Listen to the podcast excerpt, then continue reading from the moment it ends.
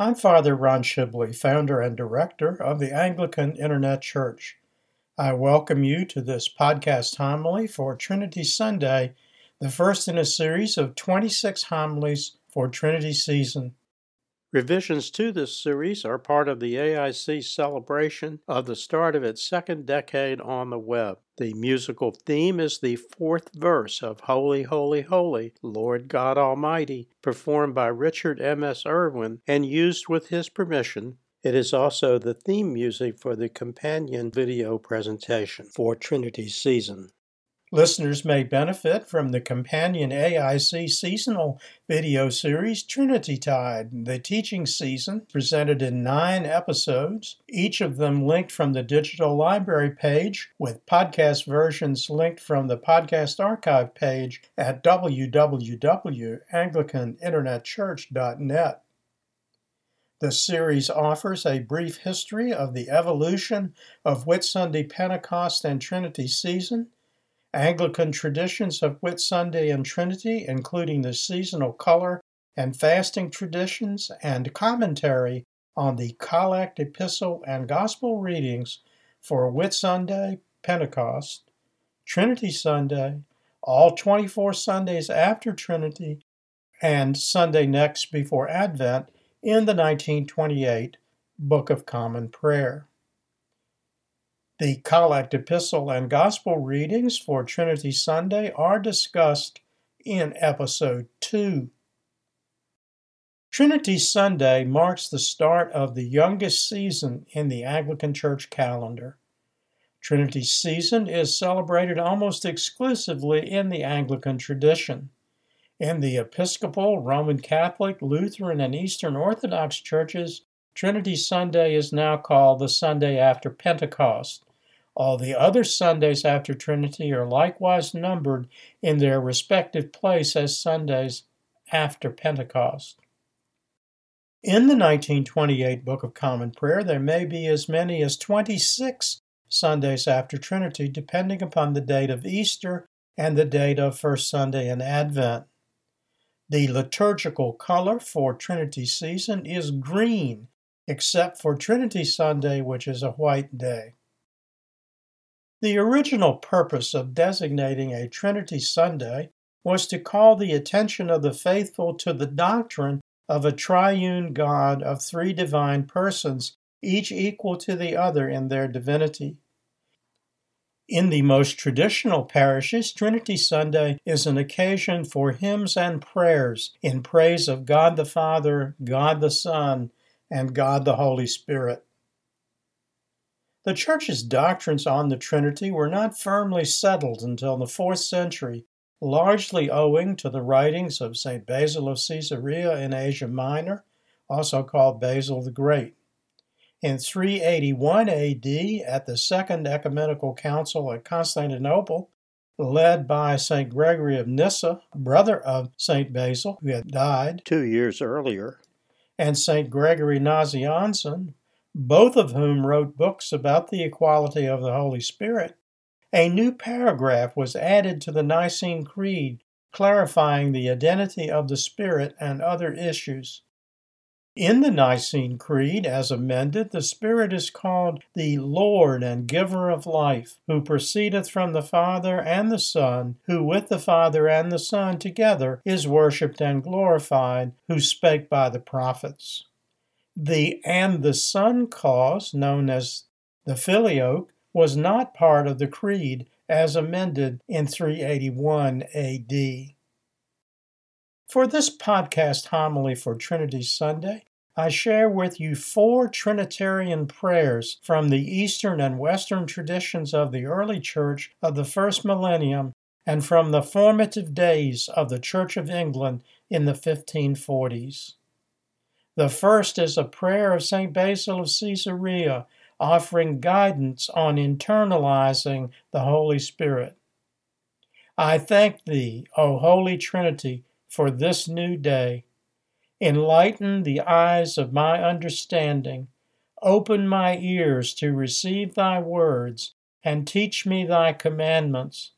Help me to do Thy will, to confess Thee from my heart to extol thine all holy name of the Father, Son, and Holy Ghost, now and forever, and unto the ages of ages. Amen. The second prayer is of unknown authorship from the Roman Catholic tradition. It shows the strong influence of Byzantine or Eastern Church traditions on the liturgy of the Western Church. O most holy Trinity, Almighty God, who gives life and vigor to every creature, who sheds light eternal where there is darkness, we offer you our hearts, our souls, and our whole being, that we may offer perfect praise and love to your glorious name through Jesus Christ our Lord. Amen. The third prayer is from the Eastern Church, in which worship of the Holy Spirit is more focused than in the Western Church. Most Holy Trinity, have mercy upon us. O Lord, cleanse us from our sins. O Master, pardon our iniquities. O Holy One, visit and heal our infirmities for thy name's sake. Glory be to the Father, and to the Son, and to the Holy Spirit, both now and ever, and unto ages of ages. Amen. The fourth and final prayer in this series of four is credited to Archbishop Thomas Cranmer, who wrote it in 1544 AD for the Litany, or General Supplication, the first new service of the Church of England and which is still in use among traditional Anglicans. O God the Father, creator of heaven and earth, have mercy upon us. O God the Son, redeemer of the world, have mercy upon us. O God the Holy Ghost, sanctifier of the faithful, have mercy upon us. O holy, blessed, and glorious Trinity, one God, have mercy upon us. In the Anglican tradition, Trinity is a teaching season in which clergy, based upon the epistle and gospel readings, focus on essential lessons in church doctrine. In this series of podcast homilies throughout the season, you will hear much about the theological thinking of the patristic fathers of both the Eastern and Western traditions. The for the epistle reading for Trinity Sunday is Revelation 4, verses 1 to 11, in which St. John has a vision of a door opening in heaven and a voice inviting him to, quote, come up here, unquote, to see events of the present and the future from a heavenly perspective. This reading marks St. John's first use of the symbolic numbers 24 here meaning the thrones and elders, and four, here describing the living creatures derived from the vision of Ezekiel. It also includes a song inspired by the Song of the Seraphim in Isaiah's vision of the throne of God in Isaiah 6. The many eyed, many winged seraphim sing in Revelation 4, verse 8b Holy, holy, holy, Lord God Almighty which was and is and is to come. The Gospel reading for Trinity Sunday is John 3, verse 1 to 15, an account of the nighttime visit of Nicodemus the Pharisee to see Jesus that is unique to the Gospel of St. John. Nicodemus, who is only mentioned in the New Testament in the Gospel of St. John, being a Pharisee, was evidently a literal minded man. When Jesus said to him in verse 3, Most assuredly I say to you, unless one is born again, he cannot see the kingdom of God. He could not understand how one can be born again without returning to his mother's womb. Nicodemus replied, how can a man be born when he is old? Can he enter a second time into his mother's womb and be born? Nicodemus is clearly thinking of physical, earthly reality, while Jesus is speaking of things spiritual and which the church still practices in the sacrament of baptism. Jesus replies in verse 5 Most assuredly, I say to you, unless one is born of water and the Spirit, he cannot enter the kingdom of God. Traditional Anglican teaching concerning baptism is found in the Offices of Instruction and the Catechism on pages 283 to 295 and pages 577 to 583, respectively, in the 1928 Book of Common Prayer. Baptism by water, three times, once each, for the three divine persons of the Holy Trinity, when we are in the Spirit, produces for us a death to sin just as Christ died upon the cross, followed by a new life in Christ, just as Christ himself rose from the dead. Baptism is a joining of the new Christian to Christ, the start of his or her new life in Christ. When Jesus speaks again, he is no longer speaking just to Nicodemus, but also to the Pharisees he represents. This is verses 6 through 8. That which is born of the flesh is flesh, and that which is born of the Spirit is spirit. Do not marvel that I said to you, You must be born again. The wind blows where it wishes, and you hear the sound of it, but cannot tell where it comes from and where it goes. So is everyone who is born of the Spirit. Jesus has used the Greek word pneuma, meaning wind, another word for the Spirit. This allusion has been preserved in church doctrine. We believe that the Holy Spirit, like the wind, is everywhere present, or as St. John Chrysostom said in the early 5th century, everywhere present and fillest all things. Jesus then rebuked Nicodemus for being one of the most trained of Hebrew scholars and leaders and yet not knowing of these things he said in verses 11 and 12 Most assuredly I say to you, we speak what we know and testify what we have seen, and you do not receive our witness. If I have told you earthly things and you do not believe our witness, how will you believe if I tell you heavenly things? Nicodemus, at the beginning of this reading, acknowledges that by virtue of his healing powers or signs, Nicodemus recognizes that Jesus has come, quote, from God.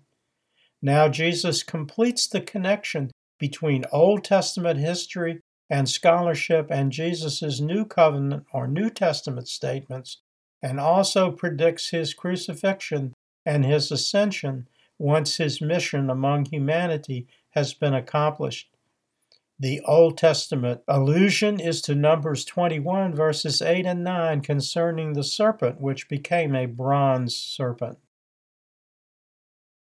No one has ascended to heaven but he who came down from heaven, that is, the Son of Man who is in heaven. And as Moses lifted up the serpent in the wilderness, even so must the Son of Man be lifted up, that whoever believes in him should not perish but have eternal life. Other AIC resources on topics discussed in this podcast homily for Trinity Sunday or from the AIC Bible Study Series New Testament Gospels. Jesus' use of lift up and lifted up is discussed in episode 43. The nighttime visit of Nicodemus, the first of five unique events in the Gospel of St. John, is the subject of episode 44. The Stained Glass Window by Mayer of Munich, illustrating the visit, is on page 14 of the AIC bookstore publication Paintings on Light The Stained Glass Windows of St. Joseph's Villa Chapel.